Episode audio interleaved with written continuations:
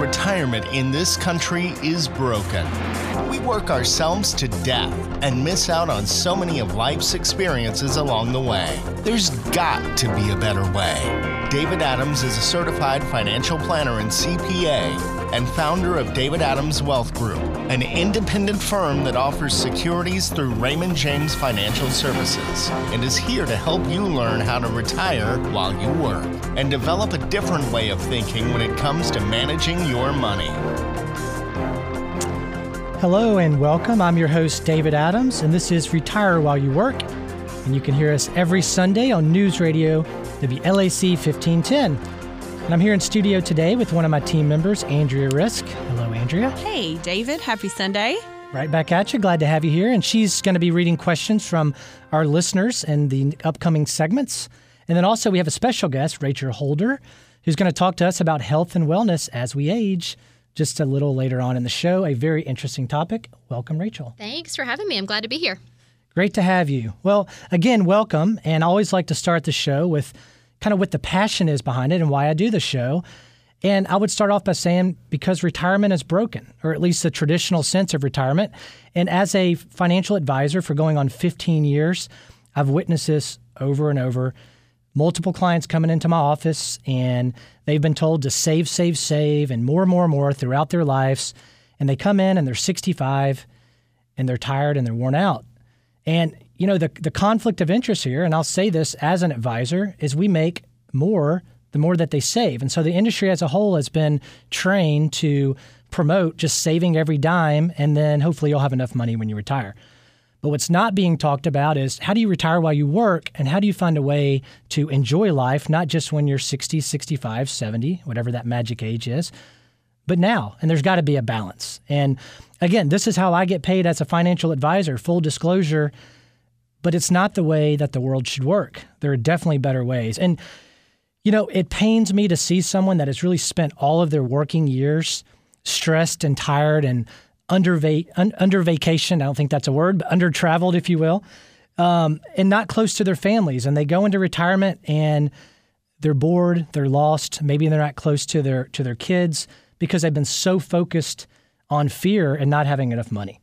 So that's that's the passion behind the show. That's what we're here to address, and we're going to do that every week with you. Thanks for listening. Again, there are better ways, and I'm constantly listening to clients every day, and I also enjoy researching what makes people the happiest and how are they able to retire while you work in the now. And I love great financial books. I read them constantly.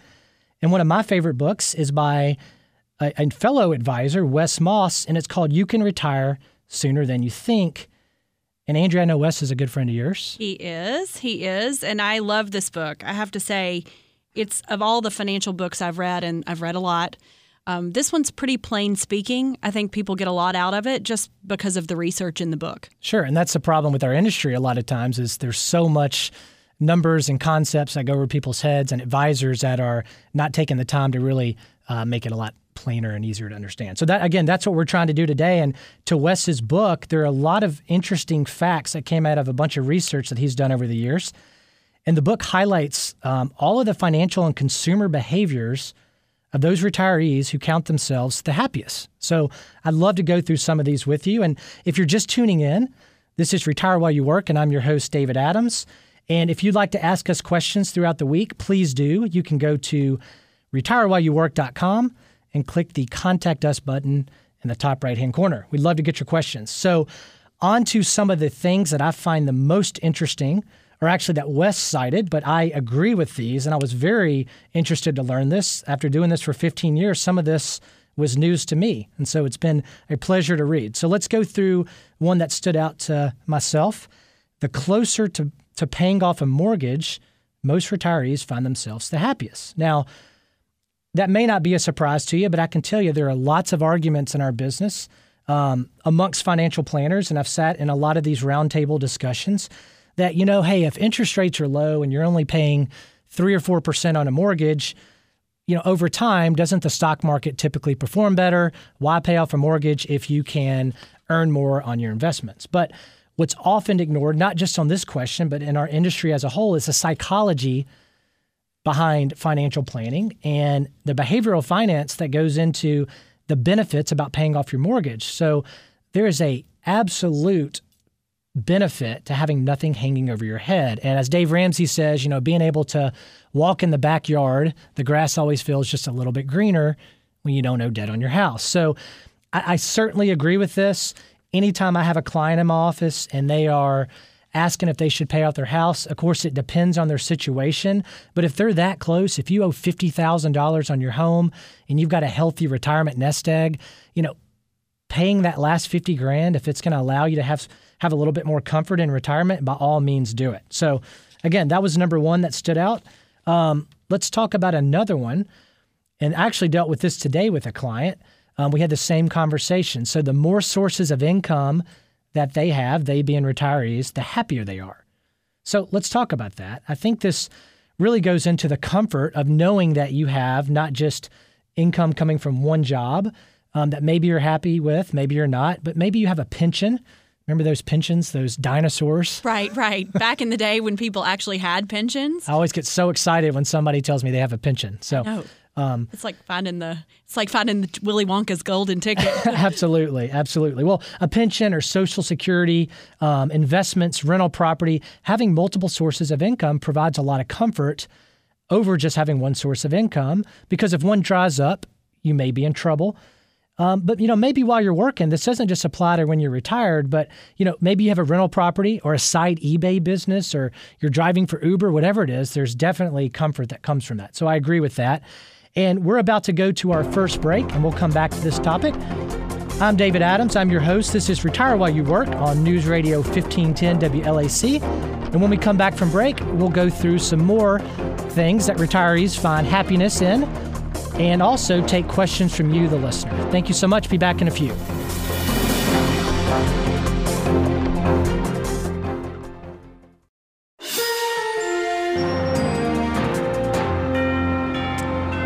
Welcome back to Retire While You Work. I'm your host, David Adams, on News Radio 1510 WLAC. And before the break, we were talking about one of my favorite financial books called You Can Retire Sooner Than You Think by a fellow advisor named Wes Moss out of Atlanta, um, with a bunch of interesting research. And we were talking about a few of the um, items that Wes addressed in his book about things that make retirees the happiest. And before we go through those, I know Andrea, you you know Wes very well, and you have some insight on how that research was conducted. So I do. Okay, so this. I think the reason that this book has come together and has been so interesting and so impactful is because it was based on a real research project. Um, Wes's team they they had they interviewed 1,400 retirees oh, wow. yeah. in 46 states and determined what made people the happiest versus the unhappiest. And the data was so significant that they actually had it certified by Georgia Tech oh, as okay. mathematically, statistically significant. That's how different the happy people versus the unhappy people were. And these consumer facts, I think, are just the most fascinating. So. Oh, absolutely. I mean, the first two we went through were, you know, the closer to paying off a mortgage, retirees are usually the happiest. And then the more sources of income they have, the happier they are, which were very interesting. And so we're going to go on to an, the next one, which I found interesting. The more core pursuits that a retiree has, the happier they are. So, and I've seen this every day in my office. You know, it's having that sense of purpose, and whether that's you know, these are like hobbies on steroids. And so the first one that stood out from the study was that volunteerism was number one. I mean, obviously, there's a lot of um, psychological benefits and just joy in the heart of uh, spending your time and volunteering. And then, you know, it, other things that, as far as core pursuits, could be, you know, whether it's playing golf or playing tennis. And then, of course, travel would be a big one. Um, everyone loves to travel, and it's all about purpose and finding ways to live well. And you know, I'm telling you, when when you retire and have none of these, and again, I see this all the time, it's a sad, tough road, and many people just end up they jump back in the hamster wheel and they go back to corporate America and you know they get bored, they get lonely at home, they realize they don't have a core pursuit and they jump right back in. And so part of retiring while you work is listening to your gut and your heart and finding alignment there and core pursuits would be a big part of that. So that was uh, that was a great one. The next one was that happiest the happiest retirees, they drive dependable cars. So among the research with Lexus, Toyota, and Ford, and also part of this, this is very interesting, um, was that they overwhelmingly did not drive BMWs. So don't be mad at me. Um, I didn't do the research, but it makes sense. Repairs and the frequency of repairs on some of these luxury cars, it's no surprise, are very, very expensive. Tremendously expensive. And I think that that was one of the funny things is that they, the people that were unhappy in retirement overwhelmingly did drive BMWs they didn't even show up on the happy list. And so you have to assume there's a correlation there. I'm somewhere. sorry, BMW. There, are, there's nothing wrong with your cars. No, just, we love them. Just research. Just, maybe you know, but maybe the closer you get to retirement, you want to think. How much it keep it takes to upkeep your you vehicle. cheap tires. You right. want it, you know, just very low, very low stress. Um, I think there was a song they that came out a while back called "Was it More Money, More Problems?" That's right. And that definitely applies to our to our culture as a whole. The more stuff we get, the more problems, and it on and on and on. So that was interesting. And then here's another one: the happiest of retirees they do not eat fast food. Okay, so they attempt to be healthy, and part of the research said that they do enjoy steakhouses. Yes, the happy ones do. The happy ones enjoy steakhouses. And funny enough, Everyone loves the Olive Garden. It must be the breadsticks. That's right. Happy and unhappy. Everybody loves Olive Garden. And so you got to throw it to Olive Garden there. You got to give them major props because they're doing something right. And I know we have Rachel in the studio today who's probably over there cringing thinking about the breadsticks. Oh, I'm, I'm, thinking about my in laws. Their very favorite is um, is Olive Garden. So we, we were at the beach for fall break, and you know, I mean, you've got all these wonderful places you could eat. Where do you want to eat? Olive Garden. So yeah, they've right. they've got it figured out. You know. Yeah, it sounds like. And Rachel's going to be talking. She's a health expert. And she's going to be talking here in our upcoming segment. So we'll more on that. But you know, it comes down to to balance. I mean, you know, it's no secret that happiness, if you enjoy good food, then go enjoy good food, but do it on occasion and make sure it's a good experience. If you enjoy hanging out with your friends and there's a place that just warms your heart, great, enjoy it. So maybe it's getting a blizzard with the kids. Who knows? But again, they do not eat fast food. Interesting research. Okay. Absolutely.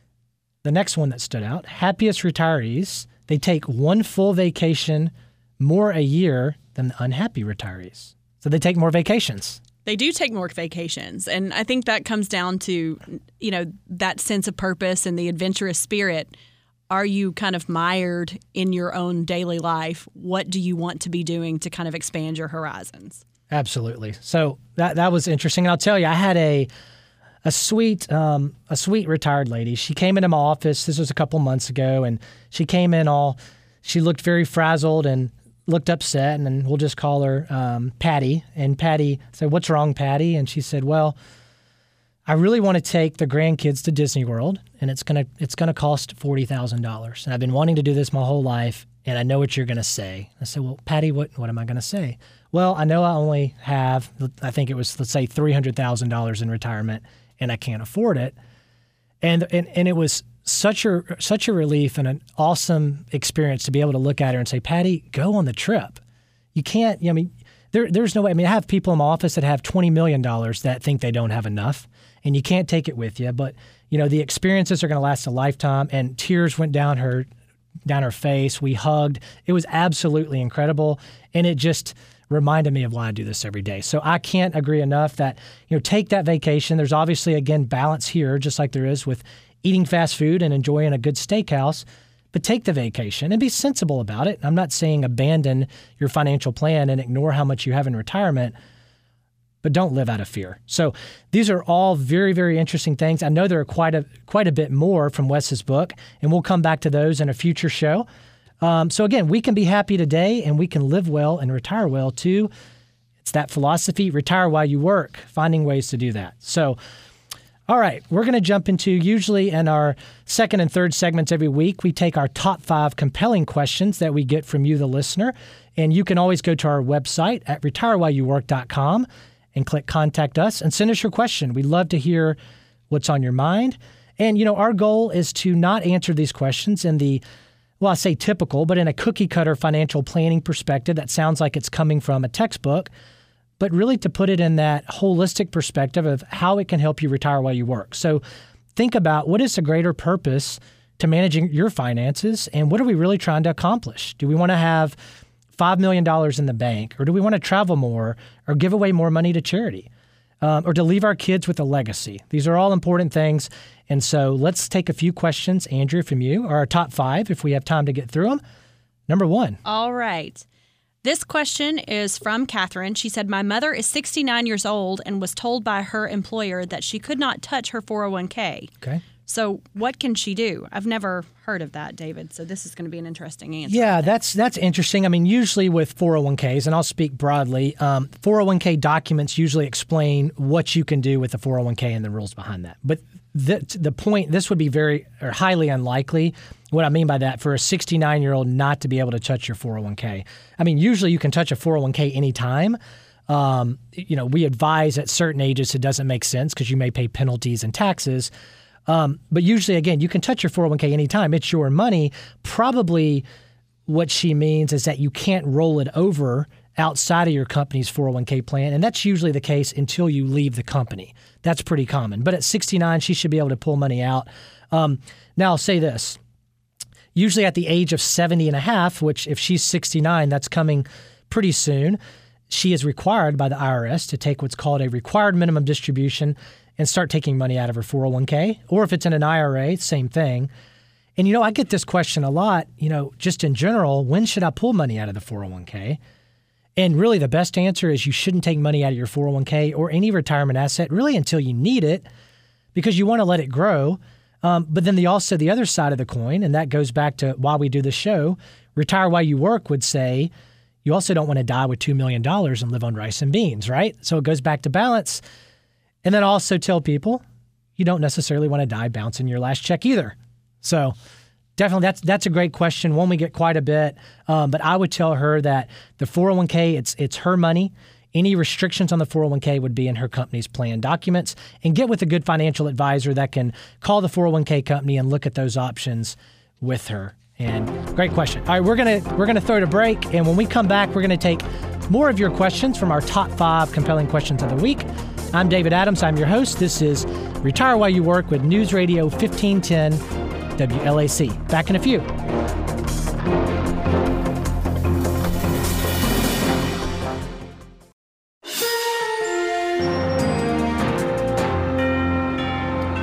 All right, welcome back to Retire While You Work. I'm your host, David Adams. And right before the break, we were taking some of our listeners' questions our top five most compelling questions of the week. And we got through one and on to the next. Andrea? All right. This question says What does it mean if my employer will match 125% of the first 6% of my eligible pay that I can contribute? Okay. I know you're I know what you're going to say. I'm just excited to hear you say it. What am I going to say? No, I'll, I'll go ahead. Thank you. Okay, 125% of the first 6%. Okay, good question. So basically what that's saying if your employee says that they'll match the first 6%. So let's say you make $100,000 and you you put in 6%, $6,000. They're going to turn around and match you at 125% of that. That what $7,500. Okay. Um, and if you put in, let's say less, if you put in 3% or $3,000, they're going to put in 125% of that, $3,750, I believe. So let me first say that's a great plan and it's a rare breed because I'm watching a lot of these plans get more in the level of maybe they're doing 25 cents on the dollar up to 6%. Or a more common one is well they'll, they'll match dollar for dollar up to three or four percent. That's kind of and and you know with pensions going away, um, and the 401k is really the asset that most people, the only asset that most people have for retirement. It's pretty scary. So very, very important that we take this free money, if you will, and make sure we take advantage of that match. Um, so, yeah, hopefully that answers the question. Absolutely. All right, next question. I just inherited a humble amount of money, just under $100,000. What should I do with it to add lasting value to my life? Great question. So, hundred thousand dollars. Well, well, first you said the question was only, or I think it was only a hundred thousand Yeah, dollars. a humble amount of humble money. amount of money. Okay, like, humble. Really? Yeah. Who who have you been living with? Because that's not a humble all relative and all perspective, right? But I would definitely, first of all, um, don't discount the fact that it's um, hundred thousand dollars. Any money that you can put away and put to work for you is a huge blessing. So, okay, so so many factors here, but I would start by saying it goes back to the three bucket philosophy that I talk about um, pretty much in every meeting with clients, and you'll hear over and over on the course of the show, is that bucket one is you want to start with an emergency fund. So three to six months of your basic expenses. This is a great opportunity to go ahead and maybe you set aside, I don't know, $20,000 depending on your situation. And then you can jump to bucket three, which is retirement. And usually we recommend ideally 15% of your income going into retirement. But this is an opportunity where you could start that bucket. So, you know, put money into an IRA or into your company's 401k if you're fortunate enough to have one of those. And then you also have a chunk of money probably left over to start bucket two, which is the fun bucket. This is kind of that middle bucket where you can save money for maybe it's a 20% down payment on your dream home, saving for college for your children, or just extra investments if you want to retire early or to start a business. It's kind of like I call bucket two your retire while you work bucket because you have so many options with this money. So, what a great blessing to have $100,000 where you can go ahead and start all three buckets and start that automatic discipline of having those accounts set up and grow from there. And again, most people never get, a lot of people in this country never get a net $100,000 of positive net worth. So, what a great opportunity. Yeah, I mean, what's the statistic, David, that you say all the time that there are so few people? Is who? There's a study that you quote. Yeah, I think it's about the average uh, 60 or 63 year old. I think it was a Fidelity study has only uh, $63,000 saved up in retirement at 63. So you can imagine what $100,000 um, I don't know the age of this of this caller, but that's that's a that's a great amount of money. It's more than average. Absolutely. So absolutely. Well, if you are just tuning in, you're listening to Retire While You Work. I'm your host David Adams, and we're taking the listeners' questions. And if you have a question for us, please submit it during the week to retirewhileyouwork.com on the contact us button in the top right hand corner, and we'd love to address it in a future show. So, we have another question. We do have another question. This one, I think you get asked a lot, and I think it's an interesting one. What's the maximum amount of money one can contribute to an existing retirement account? Okay. Yes, I do get this question every day. Um, this kind of goes back to the uh, kind of to the the textbook or the IRS code, if you will. They put this out every year, and it usually changes every two to three years. You know, it, it always depends on a lot of things: your income, um, but typically, you know, a 401k, I believe it's around $18,000, and I don't think that's changing next year. Um, and if you're over the age of 50, there's this thing called a catch up clause, which allows you to put a little bit more money in. Um, and that's $6,000. So that's the 401k. Jumping over to a Roth and a traditional IRA, this has been for the last couple of years, it's $5,500 that you can put in. Plus, there's another $1,000 if you're over 50. So $6,500 you can put into some sort of IRA. And usually, if you're working and have a 401k, you can do both. And there's some restrictions there on how much, but um, that's a good kind of rule of thumb. You know, talking about the Roth IRA, there's also some restrictions, and I won't get in the weeds too much, but if you're single and you want to do a Roth IRA and you're making somewhere between 100 and 15 or 18 to 130,000, it starts to phase out or limit how much of that $5,500 you can put in. And if you're married, I believe it's like 180 to 200,000. So if you make more than $200,000, you can't do a Roth IRA. And so your advisor more than likely would say definitely do the 401k um, and try to maximize that bucket three, that retirement bucket. Um, and there's also rules if you're active in a 401k plan, you may not be able to make a certain amount of money um, yada, yada, yada.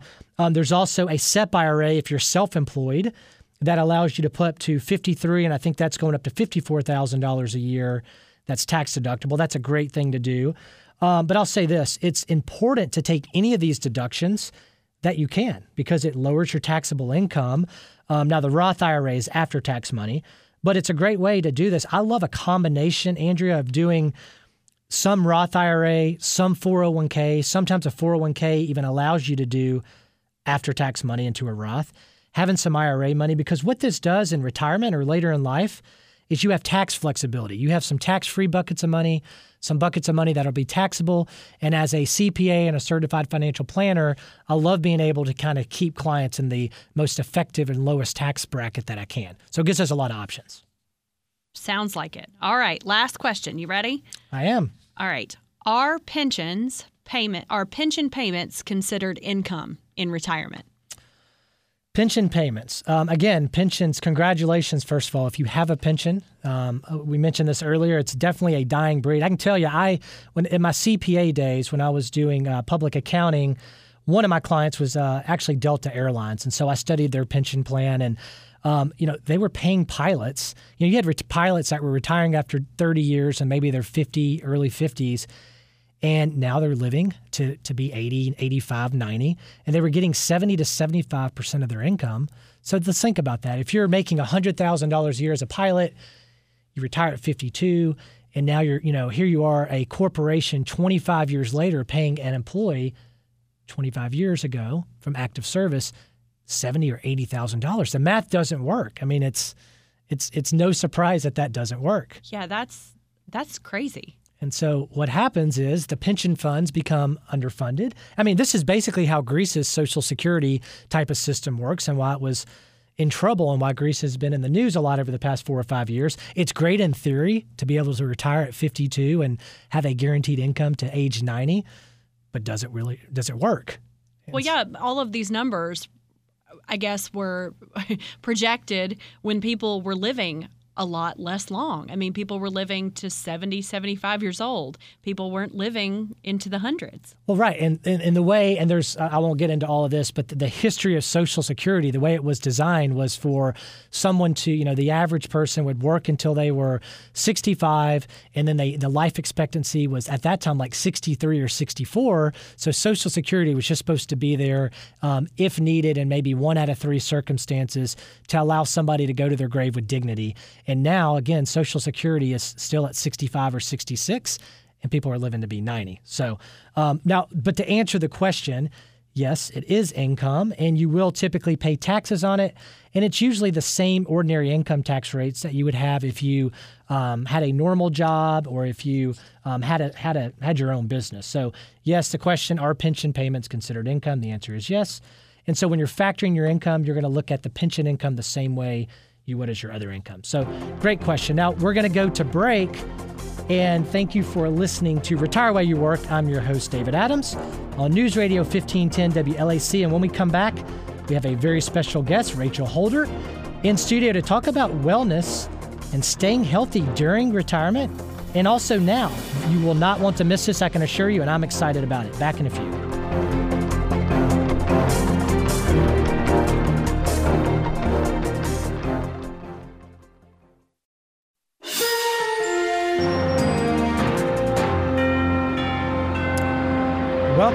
To Retire While You Work. I'm your host, David Adams. And before the break, we were answering our top five most compelling questions of the week. So remember that you can go and submit your question anytime to retirewhileyouwork.com and click the Contact Us button.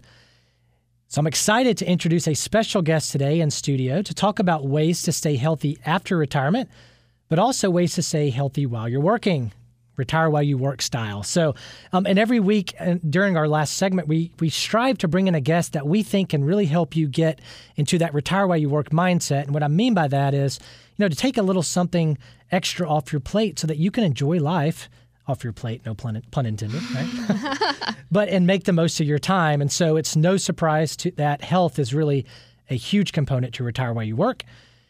And you know, if you're not healthy, how can you enjoy your savings and vacations, your family, and retiring, right? So, Rachel Holder is our guest, and she may sound familiar. She is a very successful blogger and actually hosts a regular health and wellness segment on Nashville's NBC affiliate, WSMV. She is an avid juicer and blogs for Joe Cross, of the documentary Fat, Sick, and Nearly Dead, and appears on Juicing Radio. I just finished the juice before the show. So Wonderful. I'm proud to tell you that. Good for you. Uh, but Rachel's passions for holistic health really led her to discover essential oils, and she currently shares her passion with others as a wellness advocate and educator and a doTERRA International consultant. She lives in Murfreesboro with her husband and two young sons. I'll be quiet now. Hello, Rachel. Thank you so much. Thanks for having me. You are welcome. This is this is I'm very interested in this personally, and I get this these questions all the time from clients. And again, it's really part of retire while you work because I tell clients all the time that health is the key. What good is all this money we've saved if we're not healthy? And there's a lot of blogs and articles out there that talk about the top things to do to stay healthy. And number one usually is exercise, right? That's right. I think a lot of times we think of exercise in terms of more in terms of weight loss or going to the gym every day and that sort of thing. Um, and while that's great, you know, a lot of times we don't talk about it in terms of our health and longevity.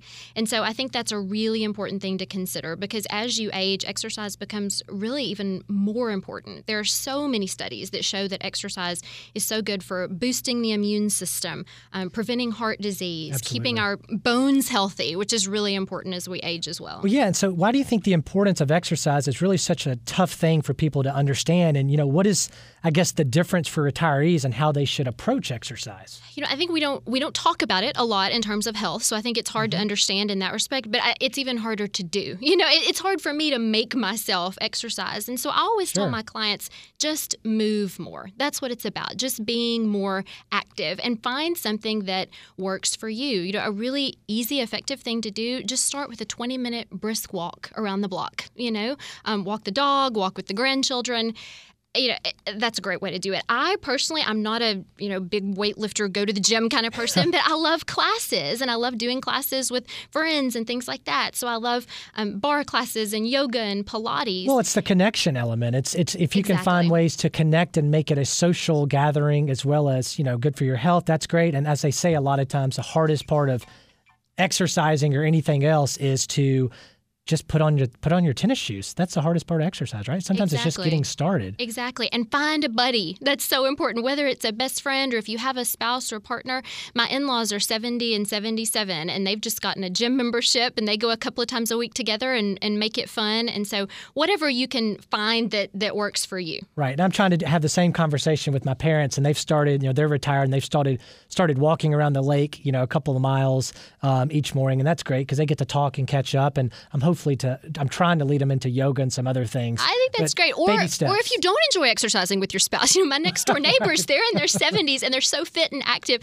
But I was talking to, to him, the gentleman, one day, and he said, I swim and she walks. I hate to walk and she hates to swim. So we do that separately and enjoy it and then, you know, come together for meals and that kind of Well, that, thing. well, that's yeah, exactly. It's about finding ways to enjoy it. Well, that's a, that's a great one. The, another one that you know comes up quite a bit would be limiting alcohol consumption. So, um, you know, why why is this one on the list? I mean, not as much maybe to to avoid it altogether, but just being mindful, I guess, of what goes in your body, and it's balance like everything else, right? And that's key. It's being mindful of what you're putting in. You know, we've all heard the old saying, garbage in, garbage out, but it's so true. You want to be really mindful of what you're putting into your system. And a lot of times we think alcohol liver, you know, but alcohol consumption on a very regular basis can affect so much more than just your liver. Um, it can affect your brain, your heart, your immune system, you know, vital organs like your pancreas. So we really want to be mindful of that alcohol consumption. So drinking in moderation is fine, but as we age, we want to maybe limit that from what we've been used to um, in our younger years. So the recommendation here, if you're female, you want to limit yourself to about one drink a, a day. Um, males, about two drinks. So that's you know we're talking Okay. about five ounces of wine. Did you say an hour or a day? Oh, well, you mentioned, you mentioned well, no, you mentioned uh, one glass a day. You, uh, you hear quite a bit that a glass of red wine a day is actually good for you. Now, is it just not bad for you, or is it actually is there studies that show it's good for you? There are, you know, there are competing studies, as there are with lots of things, caffeine and coffee and dark chocolate, and I love all those things. So there are definitely, you can find a study that can prove pretty much anything you want it to. Of course. But yes, there are legitimate studies that show that red wine can be really good for your heart. Okay, mm-hmm. so your opinion would be if you enjoy red wine and you do it in moderation, it's not a it's have not going to have detract. that glass a day and enjoy it. Awesome. Yes. I'm sure our listeners will be glad to hear that. So, um, okay, and then the next would be let's eating well, obviously, but you know, give us a give us a rundown here. I mean, what should we be avoiding? Um, you know, what should we be eating, and and how do we splurge from time to time? I mean, I always tell people it's the 80-20 rule, but I'm no expert in this field. So, what, what would you say? No, I agree with that completely. You know, I think all the things we're going to talk about today on this list are very important for overall health and wellness. But to me, um, this is kind of my wheelhouse. Nutrition is, is, I would say, it's number one in importance on the list because, again, Okay. what you're putting into your body affects your health and wellness um, so significantly. We know now from studies that almost all disease begins in the gut.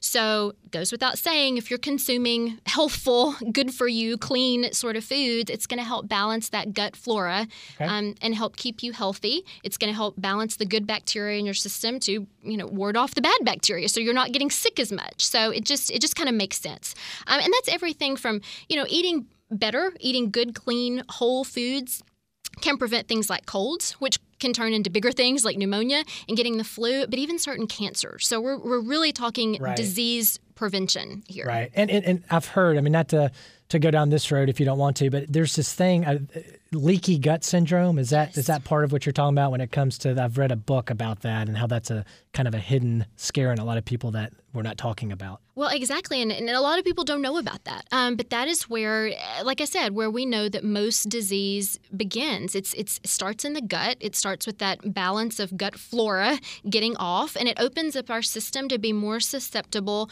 to um, viruses, infections, and, and again, diseases like cancer. Right. So juicing, whole foods, it, it comes back to that, right? Exactly. And I'll tell you, and this is something that, that a lot of us don't like to hear, and, and we talked about splurging, and that's okay, and saving Yeah. it for special occasions, but sugar.